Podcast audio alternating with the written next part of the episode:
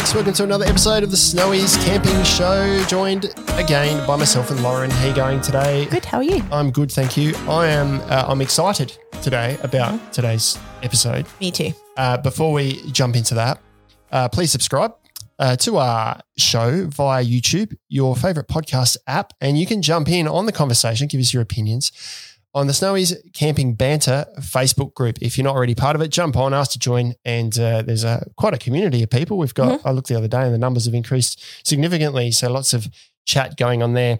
Now today, we we have a guest, um, and it's about tents, Sea to Summit tents. I've been playing with them recently. They've launched some new tents in the market. It's really exciting. Mm. Uh, I've pitched pitched them. We've done some videos on them, and I'm uh, and I, and I'm not just saying this because I feel like we should say it or there's Yeah, some yeah, yeah. agreement or anything. we they- are they- unbiased, authentic product reviewers. Yeah, and we do think highly of Sea to Summit products, and Yeah. and the tents are no exception. They pitch really well. We've got online someone to talk about that today. We have spoken to Sea to Summit previously about their sleep systems. Um, Yes. We spoke to Dean Yeah. from Sea to Summit. That was uh, like two studios ago. Yeah. that we spoke to him about their sleep systems, which is another awesome thing Sea to Summit have got, not just sleeping bags and mats, an entire Mm. sleep system. Mm. But today we have on the line Ross from Sea to Summit. How you going, Ross? Very, very well, guys. Yourself? I'm well. You're joining us from what looks like the second or third floor in Perth there in, Uh, in H- yes. Sea to Summit HQ. SGHQ over here in Perth. Yep, uh, top of the building, uh, third story here. Um, gloomy winter's day in Perth, so I'm I'm rugged up. At least you've got a window. We're in a little room. Well, we'll just call it the Snowy's garage. Snowy's garage. We're in an authentic garage where we've got a big TV. And Don't ruin the illusion of greatness. anyway, Uh, Ross, before we jump into it, a little bit about yourself because I've known you for ages. You've been with Sea to Summit for, for a significant amount of time. Um, so we're talking about tents, but firstly, about you. What's your uh, position in Sea to Summit and a bit of your background?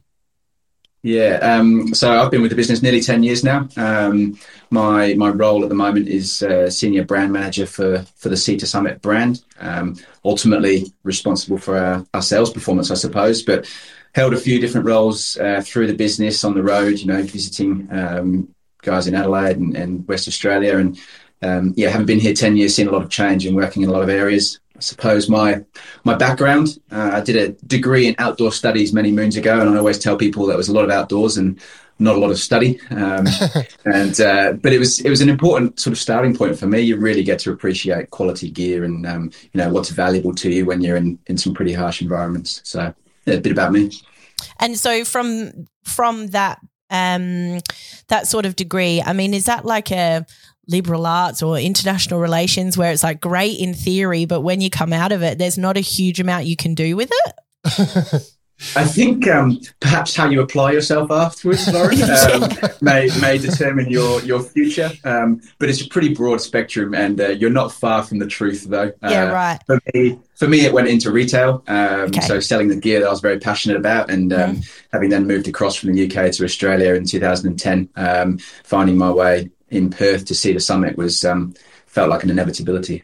Yeah. Is that like so Sea to Summit is a, um quite a, a significant brand in Australia, I would say, especially in the outdoor adventure space.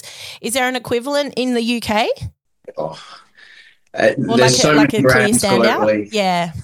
I, I think we're we're slightly different here in Australia geographically. Um, you know, we're we're so remote that you probably see slightly more Australian dependent brands. Um, when you've got somewhere like Europe, it's also close. Um, Yeah, that's It's right, not okay. hard for a brand to jump borders, if that makes sense. Yeah, for sure. Yeah, it does. We're going to have a bit of a deeper dive into a, a bit of behind the scenes Yeah, with, we will. Sea to Summit At another episode. At another episode. So Mm. uh, we won't get too deep into those questions because Okay, I've got loads to received. ask. So just making along. sure you stay on task here because I want to talk about the. We got the products. Um, hopefully you can see them on the screen there, but on the side, On the bit of an uh, edge. the there's the tents in the range now are your new Alto and Telos tents, and there's a few different versions of them. This is the bike pack version here, and some hike versions over there.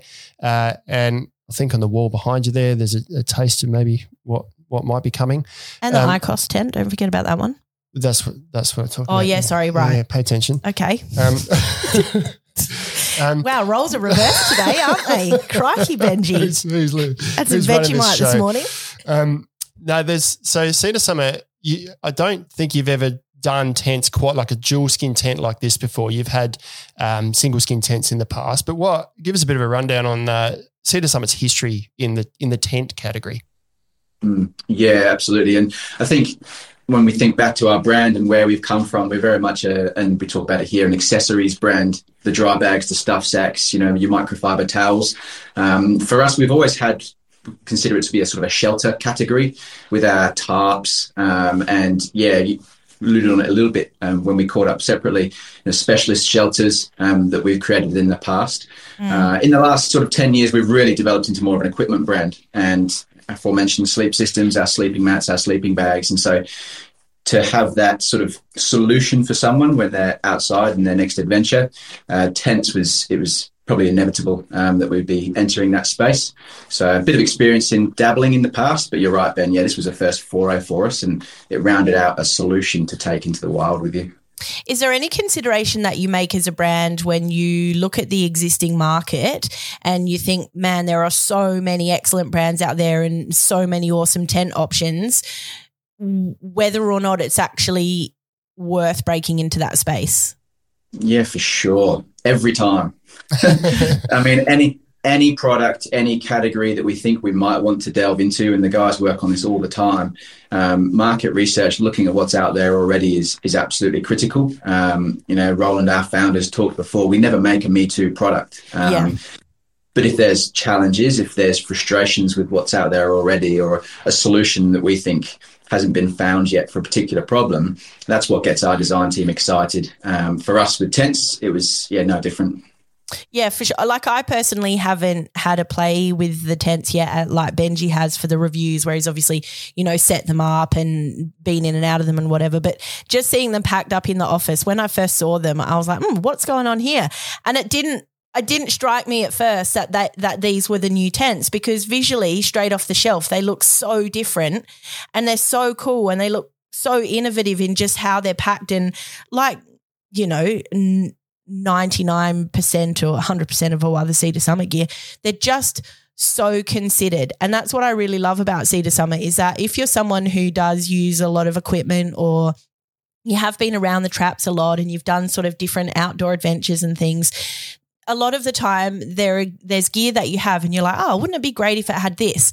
And almost every single time when I'm using a Sea to Summit product, I think to myself, wouldn't it be great if it had this? And then I'm go to sort of use it the way I intuitively would use it. And it's like that is already there. Like yeah. it's it's very, very cool. Um so yeah, these tents these tents are very exciting. I think there's only a handful of brands when they create something that you really stand up and think I really want to have a deep or close look at these because quite yeah. often it's a it's like you said, Ross, it's a Me Too product. They if it's a, a dome tent or a, or a you know tent with a similar frame, it's kind of the same thing, and they've thrown a few of their own little features in there, and it pitches the same, and it kind of does the same job. But when Sea to Summit said they were making tents, I certainly stood up and thought, well, this will be interesting because we know it's not going to be a Me Too product. And having set them up, Lauren used the word before, considered. Everything is considered down to uh, you know the, the things that you put the pegs, the you know the anchors for the pegs, and how the fly clips to the inner, and all of those things. And uh, the videos that I did ended up being really long. Um, not because I was trying to say a lot of stuff, but just at every point I'm stopping a videographer saying, "You've got to show this. This works. Like this, this, is, cool. this is just really smooth." And look, and you know, you pitch the vestibule out, and the fabric's tight on both sides. You don't, you're not kind of moving like it's just made really well. So, I'm, I'm, realizing that we've got Ross as a guest on to talk about his tents. And we're, we're just doing we're it all for him. but before we move on to um, delving a bit more into the development process, for um, you guys, obviously not having made tents before like this, where do you see yourself now breaking into the market in terms of other key brands? Yeah, it's a good good question. We we know we're operating at the top of, of the pyramid if you sort of think of it that way. Um, that's really where we are for our brand. Um, so tents is, is no exception.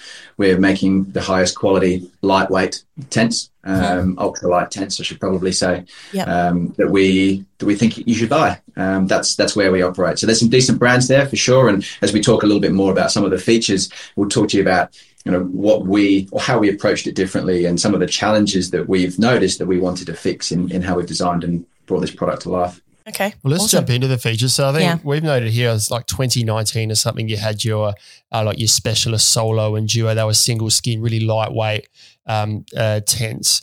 So there's quite a gap between then and now between having a tents as a core part of your range. Is that because your the process takes so long? And you know, let's let's sort of start to talk about your design process, I suppose, from there.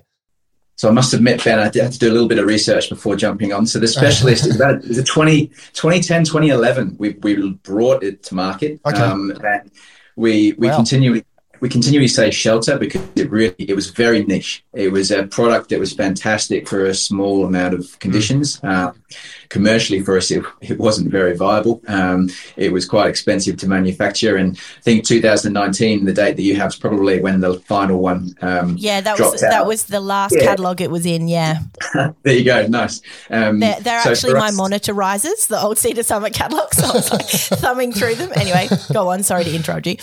Um, it's okay. Um, I think for us, I mean, it's it's so important to allow innovation within a design process. Um, to try and squeeze too much in, you you can compromise on sort of well, you miss out on something because you're trying to do too much at once. So we really sort of parked the concept of shelters for a few years. We focused in other areas, sleep systems, as you can see and, and talked about already, was a big area for us. So we really came back to shelter story and a tent story um, in it will be sort of probably around the 2019 mark um, but our design team are really working two three years ahead of what you actually see on the shelf of, of your store and what people have in their hands now So, how does that even? Um, I guess how do you even start to develop a pro- product? Like, what are the sort of yeah the first few steps there? Because you guys don't just go to a factory and say, "Oh, we want one of those in a different color." Like it's it's a totally. I'm making an assumption here, but Yeah. it's a totally different process for you guys. It's from the ground up, right? A hundred percent. Uh, It's it really is. It takes into account so many things, um, and it's it's looking at market research. Um, you know, it's looking at what's out there. Problem solving is just such a massive part of what we do. Um, you know, new material development and fabrics that you know didn't exist 20 years ago become available, and we then sort of go, "Oh, how can we use that? What can we put? What product can we put that into to solve a problem that wasn't solvable in the past? Or is it just a simple design tweak that makes this product, you know, stronger and still make it yet make it lighter weight. So there's there's a lot of problem solving and a lot of conversations first before we then start, you know, sketching concepts, sketching ideas. Um, so for us, tents, it was, it was a lot of that. What's out there already? Where do we want to play? You know, is it is it developing a four season alpine, you know, tent, or is it more of a uh, carrying it yourself, uh, freestanding model? And, and we have all these considerations. We end up then with a brief, I suppose, given to our design team. Um, keep them a little bit within some boundaries, but give them enough scope for innovation. Yeah, cool. so Um, you're, um, you know, you've talked a bit about focus groups and things in terms of your product development. Do you? Um, oh, I had a thought and I've forgotten where I'm going with it. Right. So obviously, um, as we talked before about how things are considered, y- y- your your gear demonstrates that it's being designed by people who actually use it. Is that a fair call to make? Yeah, massively. Um, our design team are consistently out of the office, um, which is great, uh, both for them and also for the product that they deliver too. Um, and we've got a pretty active crew here. And of course, you know, moving forward, modern world, we, we work with ambassadors, we have athletes around the world. And for us too, being a global brand also really helps because you get insights from absolutely everywhere. Mm. West Australia um, is, you know, West Australia. We can test products to some pretty harsh conditions. Yeah. Um, but the hills behind me are about the tallest that we've got, and uh, you don't see snow on them. Yeah. So it's important to, to take our products to different areas um, and, and really collaborate. So I heard you starting to talk, and I was like, ah, I've already talked a lot. talk about timelines and stuff. Do you want me to jump onto that, or have you got a question beforehand? No, that's okay. I was right. I was basically going to ask a similar Okay, thing. all right. So there's obviously a process from yeah, your market research, design team get it. There must be prototypes and then there must be testing there. Uh, well, I know there's testing there because you guys test things to the nth degree before it hits the market, and then finally it, it goes out to the market. Now the tents sort of went to market, and then there was a bit of a delay, and now they're they're wholly available now. But what sort of time frame is there? Well, let's just talk about the tents. Obviously, a, a, a X bowl is going to be a shorter shorter process than tents. But You think so? oh, really? Maybe not. so with the tents, like how long was the whole process of from from idea or yes, we're going to do this to all right, Mm. now we're ready to hit the market? It's a bit of a balance for us too because you could spend so many years continually trying to tweak but by the time you come out the other end you know the technology that was fantastic when you started is already out of date. So Yeah. you know you want to take enough time um, but not too long. So for us uh, from from start to finish was probably about two and a half years for tents. Um, but there was no distractions either. So it allowed the guys to just focus on tents. And when we're talking about you know why it's taken us probably so long to enter the market it's because we knew when we did it we wanted to do it right so probably about two and a half half years. And Ben, you alluded to it already, but you know, supply chain complications that Mm. you know the world is very much aware of. Um, when you're making high quality product, very technical, you need a, a certain quality of labor to be able to manufacture, and then high quality materials to go into it. The tent industry was was heavily impacted. So while we launched the tents globally in it'll be 2021, we really haven't had a consistent supply um, until the start of this year. So, um, bit of a shame, but such is the nature. Yeah, I think it's fair to say people don't often consider that it's not just the manufacturing of the final product, it's also the manufacturing of the materials and then the supply of the raw materials to make the materials that you Mm. like it's a it's a very big domino effect, isn't it?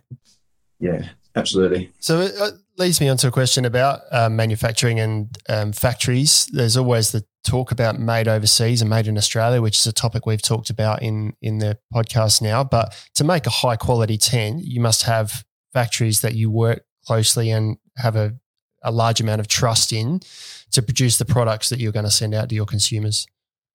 Yeah, absolutely. Um, tents is, is quite unique in itself too. It's a, um, you know, when you're dealing with such lightweight materials, um, stitching, sewing, um, that sort of part of the process is incredibly um, precise. You know, small errors will quickly get found out when you when you're using product in the wild. So, yeah, we absolutely work with um, the best out there, um, and honestly, a lot of other brands do too.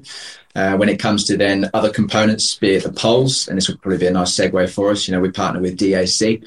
Uh, they're a South Korean uh, aluminium company. Uh, they are the best in the world. Um, totally global leading um, sort of ability to extrude aluminium and, and create create tent poles that are used by a lot of other brands. Yeah, like Helinox um, chairs, for Yeah. example, which are amazing. So you teamed with a designer, J- uh, Jake Lah, I think the name was, um, from Helinox for the design in these tents. Is, that's correct, isn't it? It's close. So Jake is the owner of uh, the founder, I should say, of DAC.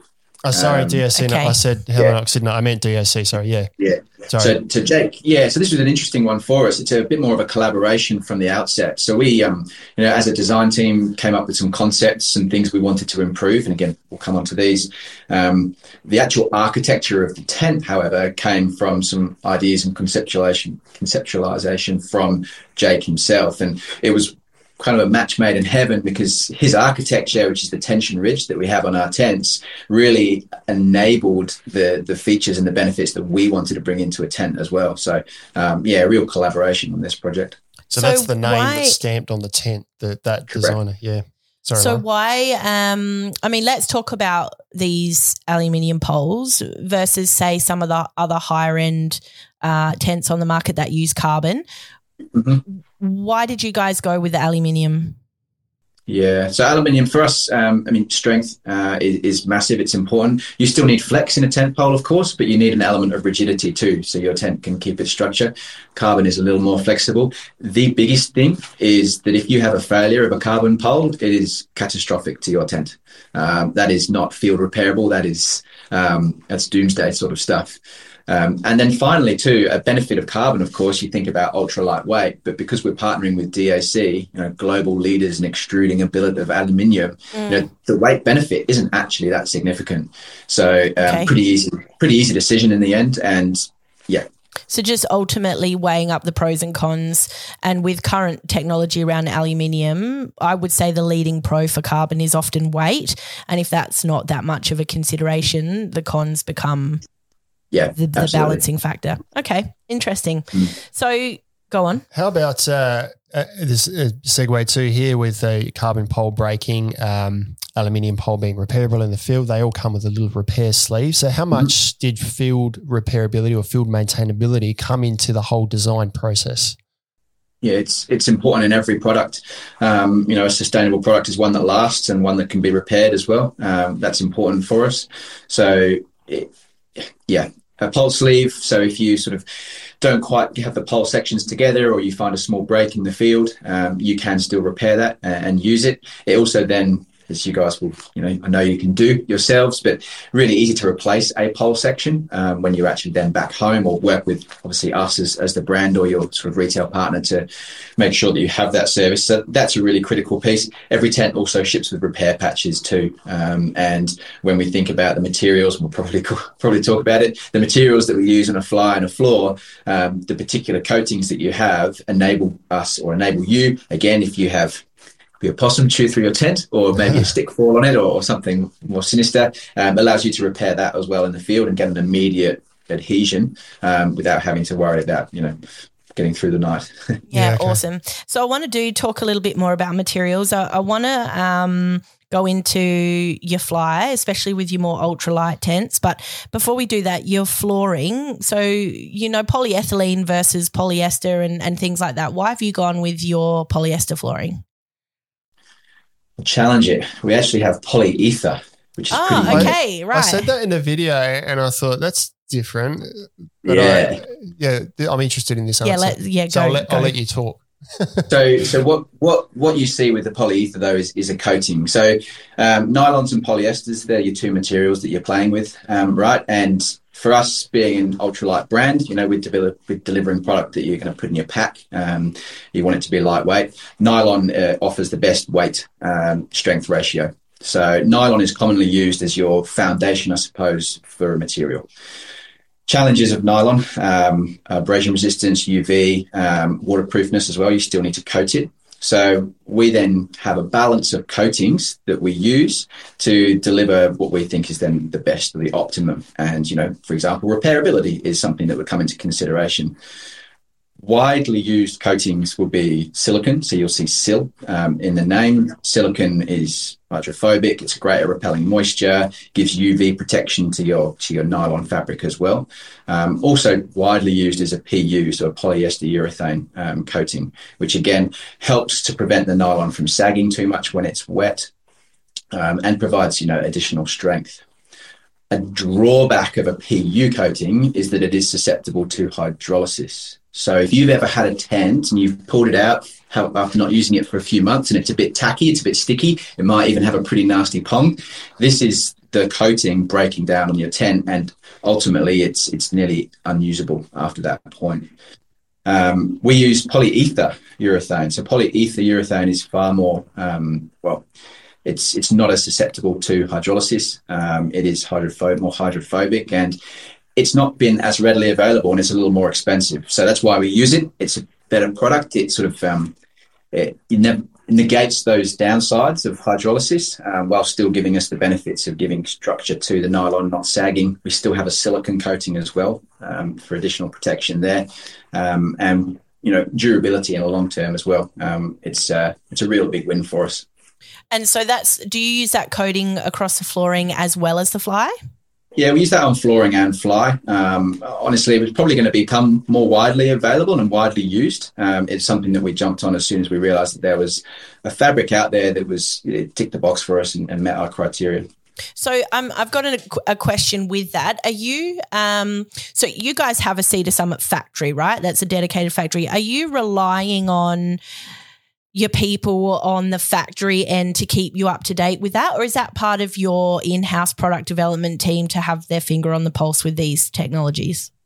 It, it, a combination, but predominantly our in house team. And um, we'll probably talk about it on a separate podcast, yep. but you know, uh, the the breadth, I suppose, globally, the reach of our team means that we do tend to keep a, a, finger on the pulse. It could be a textiles fair that we're attending in Europe to see the latest and greatest from a particular brand. Mm-hmm. We'll then work with those suppliers to bring it to, a, I suppose, a, a final place where it's all compiled and put together. Yeah, Awesome. So I, I should remember because I did the videos, but it's polyester floor and fly that you use on your tents. Is that right? It wasn't nylon. So- I think the inner So, was no, nylon. so, so it is a nylon fabric. Yep. Treated, so coated with a sill and PE. Right, So okay. polyetherurethane. So nylon, we'll always use ny- nylon is just the strongest. It's the strongest for its weight, and so where weight is so critical for us, and this is the same for any other sort of premium ultralight tent, um, nylon's going to be the way to go. What treatments a brand then uses on the outside of that material um, is where for us it's a little unique that we're using PEU. A few others do. We're not we're not the only ones out there, but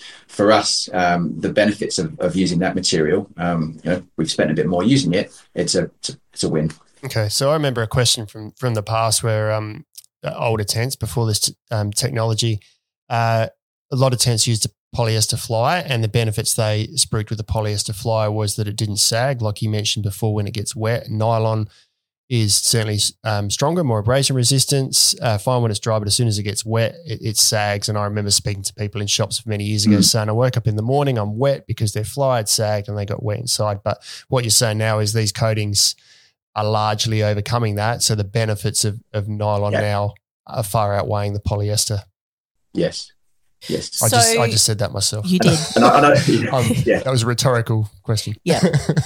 You just want you just want Ross to go correct, Benji. Yes. well done, Yeah. gold star. Yeah, just- so um back to the fly something that i have come across a lot working in this industry is people who do purchase ultralight tents potentially using it for one trip maybe two max next time they go to pull their tent out like you say hydrolysis delamination tacky you know a, a $1500 tent essentially in the bin um uh, I'm assuming having the the polyether in and of itself doesn't necessarily offset that.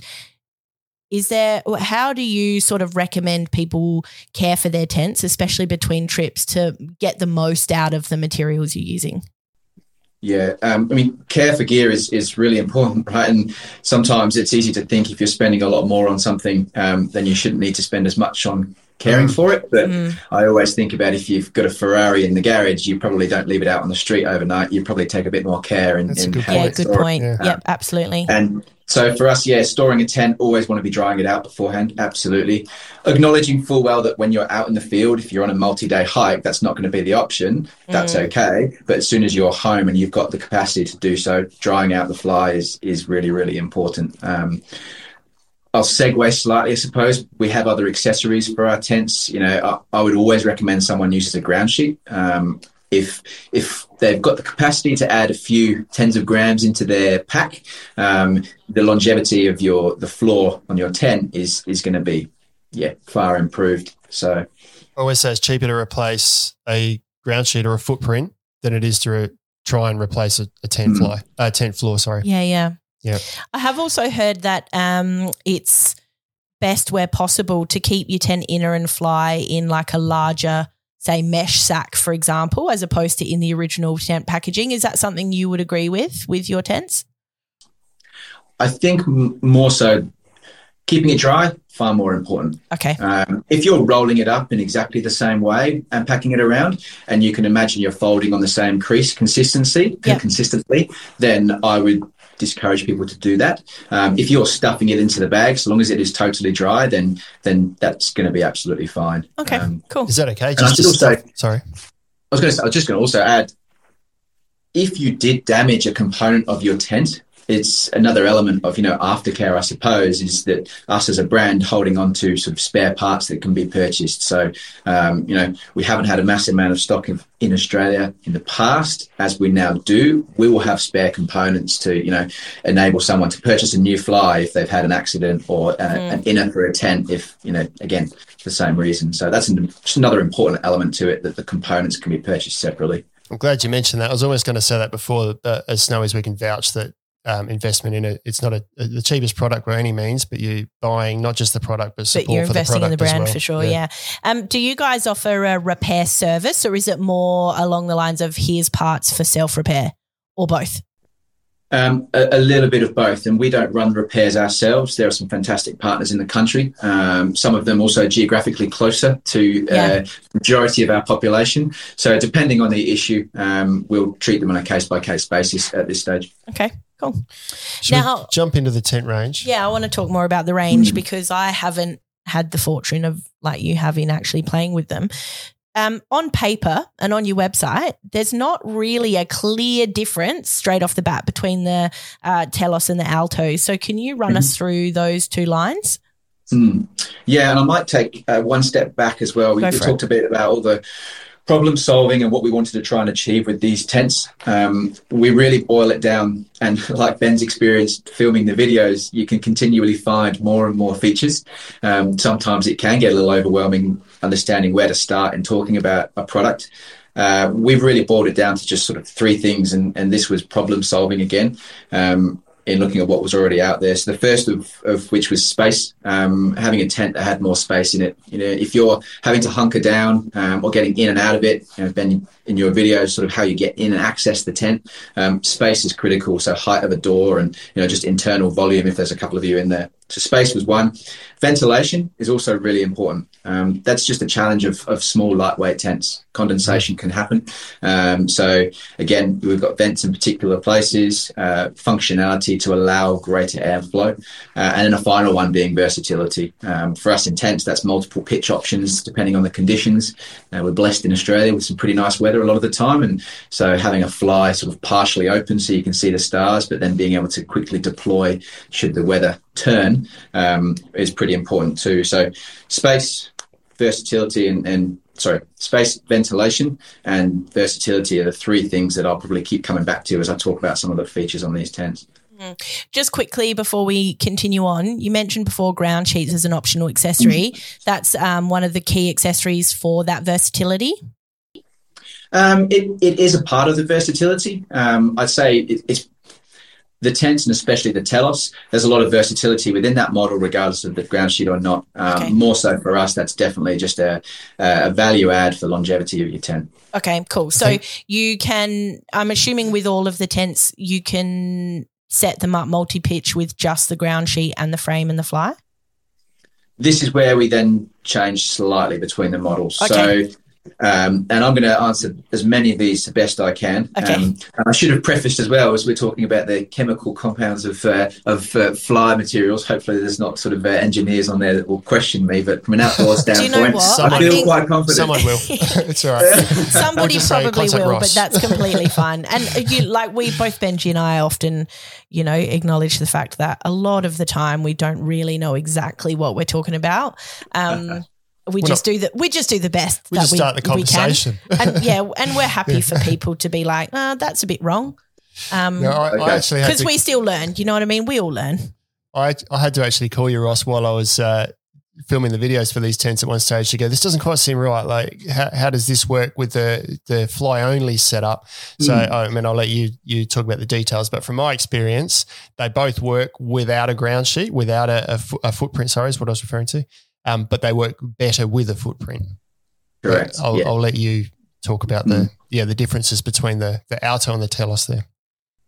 So fundamentally, um, freestanding or semi-freestanding um, construction. So what that means, a freestanding tent, which is the Telos range, you you can get away without using any pegs at all. Um, the tent will stand up by itself.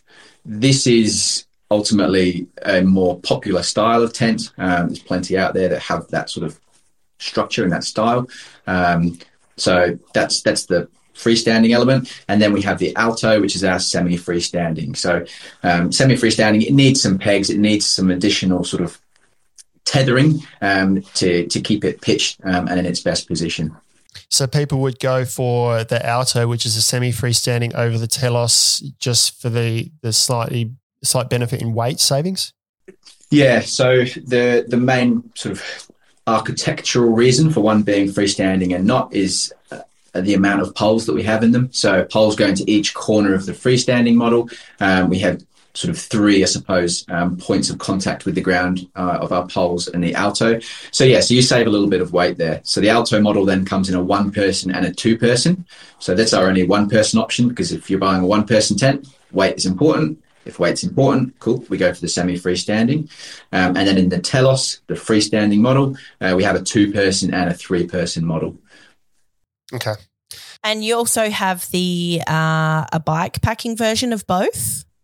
Yeah, and I mean within those as well, we also have a fabric and a mesh inner option. So okay hard, I suppose, to probably explain over a podcast and go through. Um, it's a really important one to probably graphically see uh, on a screen. Uh, the nuances between a hydrostatic head of a floor on one model or the grams that are increased by having a, a fabric inner versus a mesh inner. Mm-hmm. Um, benefits ultimately are slightly more insulation, so a little bit warmer by using a, a fabric inner instead of a mesh. Um, I quite like the mesh myself. It gives me greater visibility and, and improves improved airflow through the tent as yeah. well.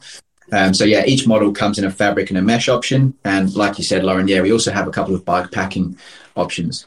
Okay, so when you are purchasing the tent, as obviously your whole tent, does it come does it come with a mesh or a solid as the standard? So we have we have a, a Telos and a Telos Plus. Okay, right. Uh, so it's an option. So that that will, that will dictate whether you yeah whether it's yeah uh, yeah yeah. To the yeah, I do. I'm just thinking like of um, other brands that I've been familiar with. You buy a tent and then there's a, a, winter inner that you can purchase as an accessory, but as a standard, it comes with like a, a summer inner or something like yeah. that. But so the standard Telos or Alto has a mesh inner. The Plus has the the nylon, which is a white inner for warmer. But then your bike packing versions, which is this Hang on, here. before we move on really quickly, okay. I'm assuming that if you do choose to say buy the Plus and then down the track you actually want the mesh inner, you can purchase the mesh inner separately? It's something that we expect to be available. Um, okay. Honestly, at the moment, Lauren, because the tents, you know, again, again, coming back to that sort of stock level, we haven't had a massive volume in Australia. We're going to sort of, again, case by case basis. It's not something that we publish on our website or, you know, wholesale to, to retailers to offer as a spare part. We do have them though, so it's it's going to be a bit of a sort of learning curve for us in seeing whether they become a you know visibly sellable item. Or I, I do some- suppose potentially that would be more of a smaller number of the population, you know, who would want something that um, fine tunable. Yeah, bespoke. Yeah.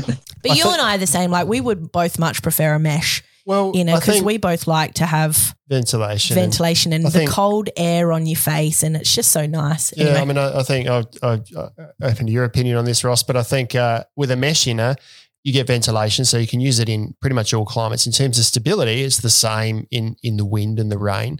Um, you can still warm up a mesh inner with a good sleep system, but you can't necessarily, even though you have got extra vents in the nylon inner, uh, or mm. sorry, the full um, uh, full fabric inner, you can't necessarily cool it down as much as you can a mesh. So I think if you if you're using it in a cold less versatility. Yeah. If you're using it in a cold environment all the time, then a full fabric inner is going to be more beneficial. But if you're in WA, then you're probably going to be happy with a with a mesh inner. Yeah, that that's it, and that's where you know it's different climates here, and we're not too dissimilar to where you are, I suppose, in South Australia too. Um, different parts of the country, it's it might be a different consideration. Um, mentioned briefly before, we have slightly different thicknesses on the floor as well when you look at the plus models. So that may be a consideration for someone. And as always, encourage them to look at the range and, and just to, you know, work out for their own personal requirements which one better suits their sort of typical conditions, I suppose. Yeah, for sure. Um, when right, you talk let's about, go into bike, the bike packing tent. Okay, oh, Big, quickly. Oh, oh, right. Sorry, when you talk on. about the visual representation, check out the videos we've got on our product pages because our videographer's done a really good job of trying to show the differences, show the there differences. To, okay. of, of, what they look like. But yeah, the bike packing this version. now, I'm not a bike packer, but I want to become a bike packer now, no, but, just so I can justify buying. But you see, bike, the thing is, I, I don't think this is just version of the tent. This isn't just for bike packers, right? Because if you take the bike packing specific elements out of this and just take the tent, I think it's 25 grams heavier than so this is the Telos. That's the Telos. Uh, this is the bike packing version. What's inside? Some people are listening bags, to this visually. We have uh, listening to this all sorry, you yeah, know through their podcast app. We do have um, some stuff on the bench in front of us. So if you strip the the packaging away from both Telos versions that we've got in front of us here, from what I saw, there's about 25 grams difference. Yeah, and right. and I assume that's because the poles weigh a little bit more because mm. I'm, I'm I'm doing the talking instead of you here, Ross. But I'll Well, the, throw to you the, now. the to- sacks look like they're a bit more heavy duty. well, it's a heavy, it's a heavy right? duty sack made for bike packing. But I, I reckon if we you might just, throw if you're not Ross. watching us on YouTube, they're boss. Yeah. They just if you if someone says describe the new Sea to Summit bike packing tents in one word, it's boss. They're pretty, they're really versatile. But I reckon if people are also what, not watching us, they won't see Ross sitting there going, oh, "Hey, I'm, I'm here. I can probably tell you about that." so why don't you tell That's us about great. the bike? Tell us about the bike packing versions because I, I actually just we did a very quick video on this this morning and strapped it on a on a um, on a bike, and it's not just for bike. It's got bike packing specific okay, shush now, designs, Ben. but it's not just for bike packing. Anyway, over to you now, Ross. I think you nailed it, Ben. There we go. All right, let's move on. Um, think- so bike. Bike packing as a I mean as a community and uh, an activity in itself is something that it, it is growing a little bit. And we know that our products are used in that space. More often than not though you don't need to change a product of ours to become a bike packing product. So you know a sleeping bag a sleep system the mat you know the requirements are that it's packable and we already have that. So uh, that's already in place. When you look at a tent however um, a little bit different and the main thing is the length of the poles. So uh, the length of the poles all of a sudden becomes a little bit of a problem. Where do you store them on your bike? It's not easy. And so our bike packing model um, that's the main difference to the product itself is we have shorter pole sections. So visibly when it's pitched um, you would not be able to tell the difference. All of the functionality is exactly the same but we've shrunk the, the length of the pole sections. And then from a storage standpoint where would it typically go on your bike? Um, we've put the uh, this parts of the tent into, as Ben's alluded to, some heavier duty storage cells, um, which they themselves come or ship with some of our stretch lock straps uh, to clip easily to the forks um, of uh, of your bike. Yeah. Cool. There you go.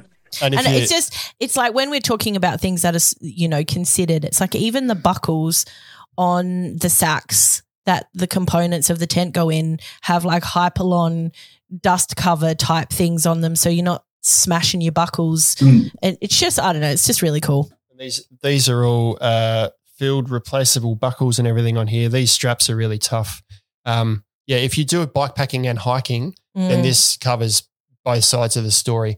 There is a pretty cool feature with your hiking ones in that your storage bags then become storage pockets inside the tent, so everything gets used. There's no things apart from a, a bag of you're not pegs that you you're not don't got use. a random storage bag that you forget about that blows away in the night and you can't right. find Yeah, it the yeah. next day um, everything's used, but this these are slightly different. They don't clip in as um, storage bags, but um, but yeah, everything's considered. Um, so yeah, there are if you if you do a bit of bike packing, then the bike packing version is going to cover every every element. Now, have you got any more questions on those, Lauren? Well, I um so talk us through the like you not your bike packing version, but your standard Telos and um, Alto. Talk us through how they're actually packed, you know, and ev- everything that's sort of considered in in what you're looking at when it's a you know a, a- a fully packed product there. Mm. Yeah, I mean, Ben's already alluded to it. I suppose we, we have, again, when you develop something or you have an additional feature, um, you naturally then need to come up with a name for it. So um, our fair share uh, distribution system, I suppose, two two really nice um, sort of stuff sacks, uh, one for the inner, one for the outer of your tent. So easy to distribute amongst you and your um, camping partner, uh, which then stow nicely, clip together, um, and secure the poles on the out pegs and poles, I should say, on the outside. So visibly and, and as a package, sits nicely, of course, on your shelf, but easy to also store in your shelf in your garage at home. So that's how you see it. Um, easy to distribute, say amongst two people, um, and then each of those serves a purpose when you come to pitching the tent at night. Um, pockets, and uh, you'll see in Ben's videos the light bar that we have that sits inside. It's always finding that additional sort of feature or, or that additional sort of use for something, um, which is yeah quite typical for Sea to Summit. The and I think it's also cool if you've you know you've got that multi pitch option. If you're hiking in th- terrible weather and you've got a soaking wet fly and you're taking down your inner, then a lot of the time people's only choice is to really sort of stuff the fly as best as they can and, and draw cord it to the back of their pack or something because they can't pack it with the tent because they're going to trash the tent inner. But you've got these two separate things um, here, which obviously takes that into consideration as well. But I want to know there's like this super bougie feature that Bougie. you've got here, which I think is bougie. And I'm just like, what is this big, hard, like white plastic sort of semicircular thing here? Are So you- our pole bag, yeah. I mean, it's probably, I But thought you might be going somewhere else when you were talking about bougie, um, but the um, the No. hangout mode that we have as well. But yeah, so our, our what? pole Sorry, bag. hang on. have, Did you say the what? Sorry. Hangout mode. the, the No, hangout hang on. mode. No, I'm talking about this It's the light bloody bar. light bar. Bloody That's bougie. No, it's like you're gonna go hiking and then you get this like monster big light bar to hang up in your tent. Whoo-wee. Yeah, Anyway. decent. Over to So you, we- Ross. We'll take you. Let you take it from there. oh, look, I, I mean, hard to top. Um, look, a- again, it's it's finding an, addi- an additional use for something that you're going to have with you. Um, you we, we offer a separate uh, stuff sack, I suppose, for your poles. Easy to again share amongst you when you're transporting them. Finding that additional feature, uh, yeah, we have a, essentially a light diffuser, I suppose, along the base of the stuff sack, uh, and two small press studs that clip into the roof of your inner have a head torch poking in the side of that, and it gives you a really, really nice sort of ambient lighting within your tent, um, almost like a strip light uh, in there. And then, Lauren, if you want to select your color and or strobing, that's up to you. But yes, You like to sit in a dark corner of the office away from everyone else's light, so you'd like your diffused Uh, yes, but that also has a lot to do with people, which is why I like to go multi-day hiking in the wilderness with no other people, but strobe lighting included. Look, I was. It's not. Lauren did describe that as being this enormous white stiff Yeah. thing within the packet, but it's really not that. It's just a. It's but a, if you're it's someone, if you're thinking about you, you're a hike, you go multi-day hiking, right? And you th- you consider ev- if someone's like, oh, a little light bar, and you're thinking multi-day hiking, it's not what you would consider like it's it's decent. It's like this beautiful, cool, big, yeah. decent thing. And if you think about sitting in your tent at night, a Yeah. headlight shining down has always got a really bright light. This Yeah. allows you just to diffuse a bit of light in the tent. Bit of a bit of a benefit. Bit of a benefit. Um, the only downside I can see to clipping all that inside the tent is once you pack it up and you go to put it in the bag, and then you realize your bag's still inside the tent. so just Yeah. make sure you take the storage bags out before you roll your tent up. but I want to know, um, what did you think I was going? Where did you think I was going when I said Ah, bougie? yes. So we again versatility, one of those sort of three things. So you know the additional space, the ventilation, and versatility. So we have multiple sort of setup modes for our tents. Uh, one of which is something pretty unique, calling called our hangout mode. Uh, our working name is the tilting turtle.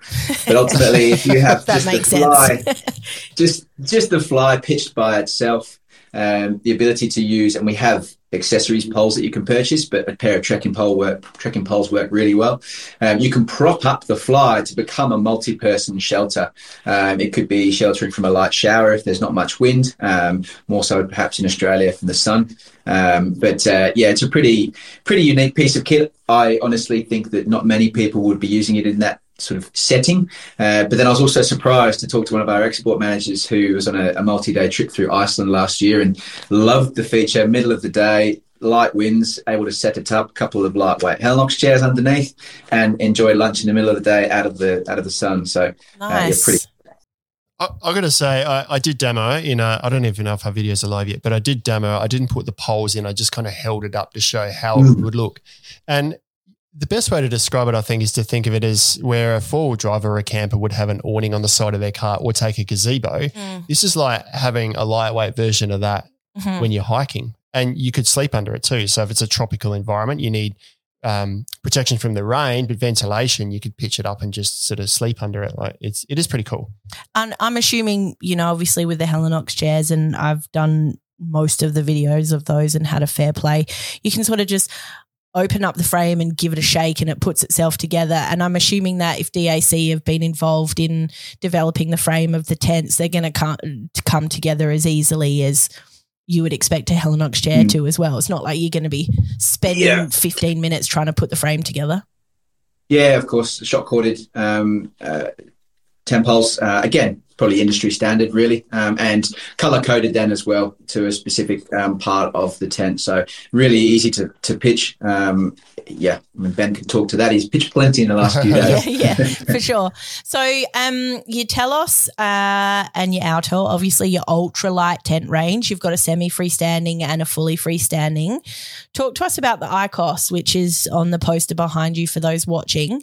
Where does that sort of fit in? What's your target market there?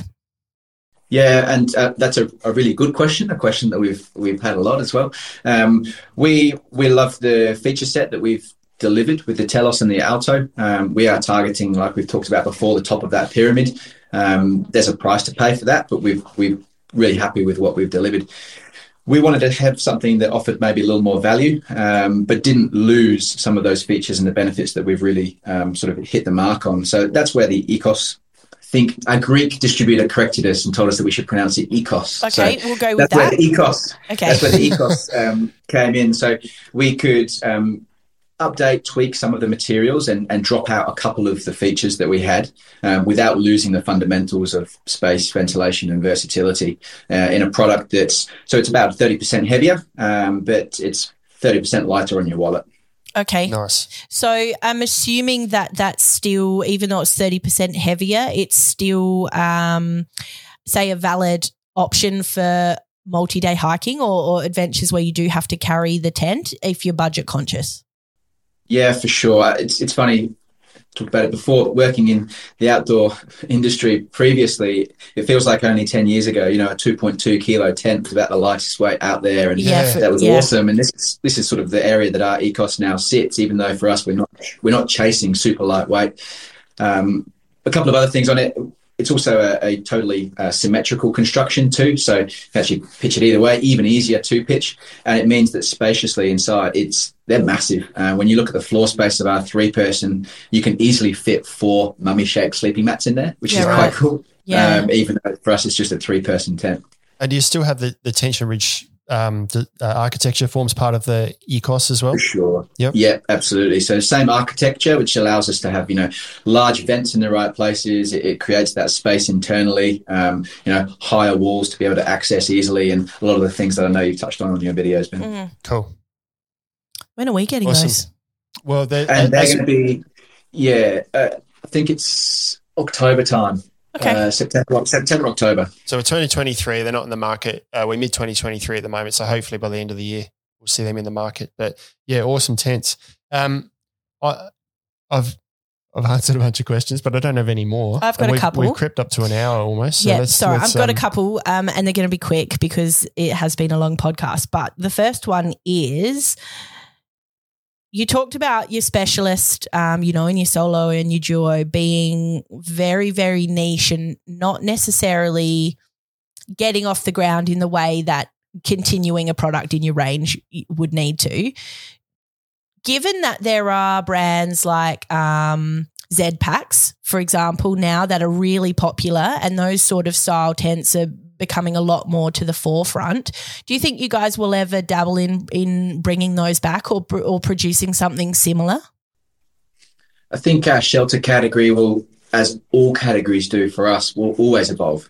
You have to be you have to be relevant and you have to be looking at you know innovations and, and where the market's leaning. So um, i don't know. I don't have any information to say yes we're going to do mm. this or no we're going to do that. Um, our team work a long way in advance and like i say always sort of keeping on top of things there will always be customers that want a very specific type of product and yeah. there's you know these cottage brands out there cottage industry i should say and these small brands out there that, that make some fantastic really unique products mm. um, for us we're trying to tick the box for as many people as we can whilst delivering something that is you know still very very high quality yeah well i guess your tarp um Mm-hmm. your tarps could also fill fill that same sort of category hole, I guess, with your inner totally. tent and things as well. Do you yeah, think? I mean, for the yeah. Sorry, you're right, Ross. this is. I think for the, the, the super ultralights of the conscious, the person that snaps their toothbrush in half and, and everything like that. You know, tarp camping in a in a sleeping bag is is still an option, right? Um, we have our escapist tarp series at the moment. Um, you know, it's not a tent, it's not two layered like we talked about earlier, Ben. Too. So um, there's options in our range already. Um, will they evolve? Uh, I have no doubt. When um, I'm not sure.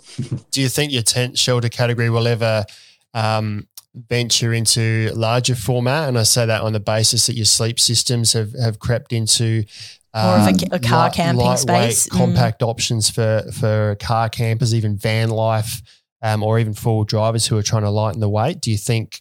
Do you think your tent category will ever creep into that space? Um, not in the near future, is my feel. Um, Yeah. I think with the Ikos tent, we actually have a product that, again, when you look at the three person, when you see it come through, it's just massive inside. That's actually a pretty decent sort of family tent that covers almost a bit of both. You could definitely see, I could definitely see myself putting it in the back of the car and, and driving down, uh, you know, the coast for a weekend sort of thing. So, um, there's other areas as well. We don't have a, a, a real sort of four season alpine sort of option at the moment either. So there's there's plenty of uh, plenty of space uh, to to look at, I suppose, with the category. Well, watch this space. I really, I'm really impressed with the tents. um, Me too. Having pitched them, uh, they just work. They do what they say. Well, I haven't actually slept in them, but in terms of pitching it, they pitch as they say they do. Like all the seams line up with the poles. They just work. Um, all the fabrics are taut. They're, they're a great tent. So I already Um, have two hiking tents, but I will be getting a set of someone. yeah, I've got so for many tents in the shed. I found one the other day. I forgot I had. Mm. anyway, um, have you got any more questions for Ross? I don't. Thank you, Ro- Ross. Ross, have you got anything you want to add before we wind up on the tents? I think we've covered off a fair bit. I think we've covered quite a lot, haven't we? There'll be there'll be questions, um, and any any questions around the um, what, what was it you said about the the um, if engineering of the anybody fabrics? wants to we'll- correct Ross, they'll we'll- do oh, so in the, in We'll, the just YouTube pass him comments. your uh, and- email address, and you can deal with it. uh, awesome. All right, no, thanks for joining us, Ross. That was a great chat. Um, yeah, check out the Sea to Summit tents on our website. Um, but yeah, we appreciate having you here with us. All right, thanks, guys. Thanks for having me. Cool. Another episode done and dusted. Snowys camping show. Nice Uh, big juicy one. We haven't done a really long one for a while, No, so we haven't. Yeah. thanks for sticking with us. If you're still here, uh, snowys.com.au if you want to check out all of these tents online and keep an eye out later this year for the new Ikos. Uh, is Ikos? Am I saying that right now? yep. Ikos, yeah, Mhm. which uh, we'll get online as soon as uh, as soon as we can. sweet. Thanks Catch for you joining later, us. guys. See you next time.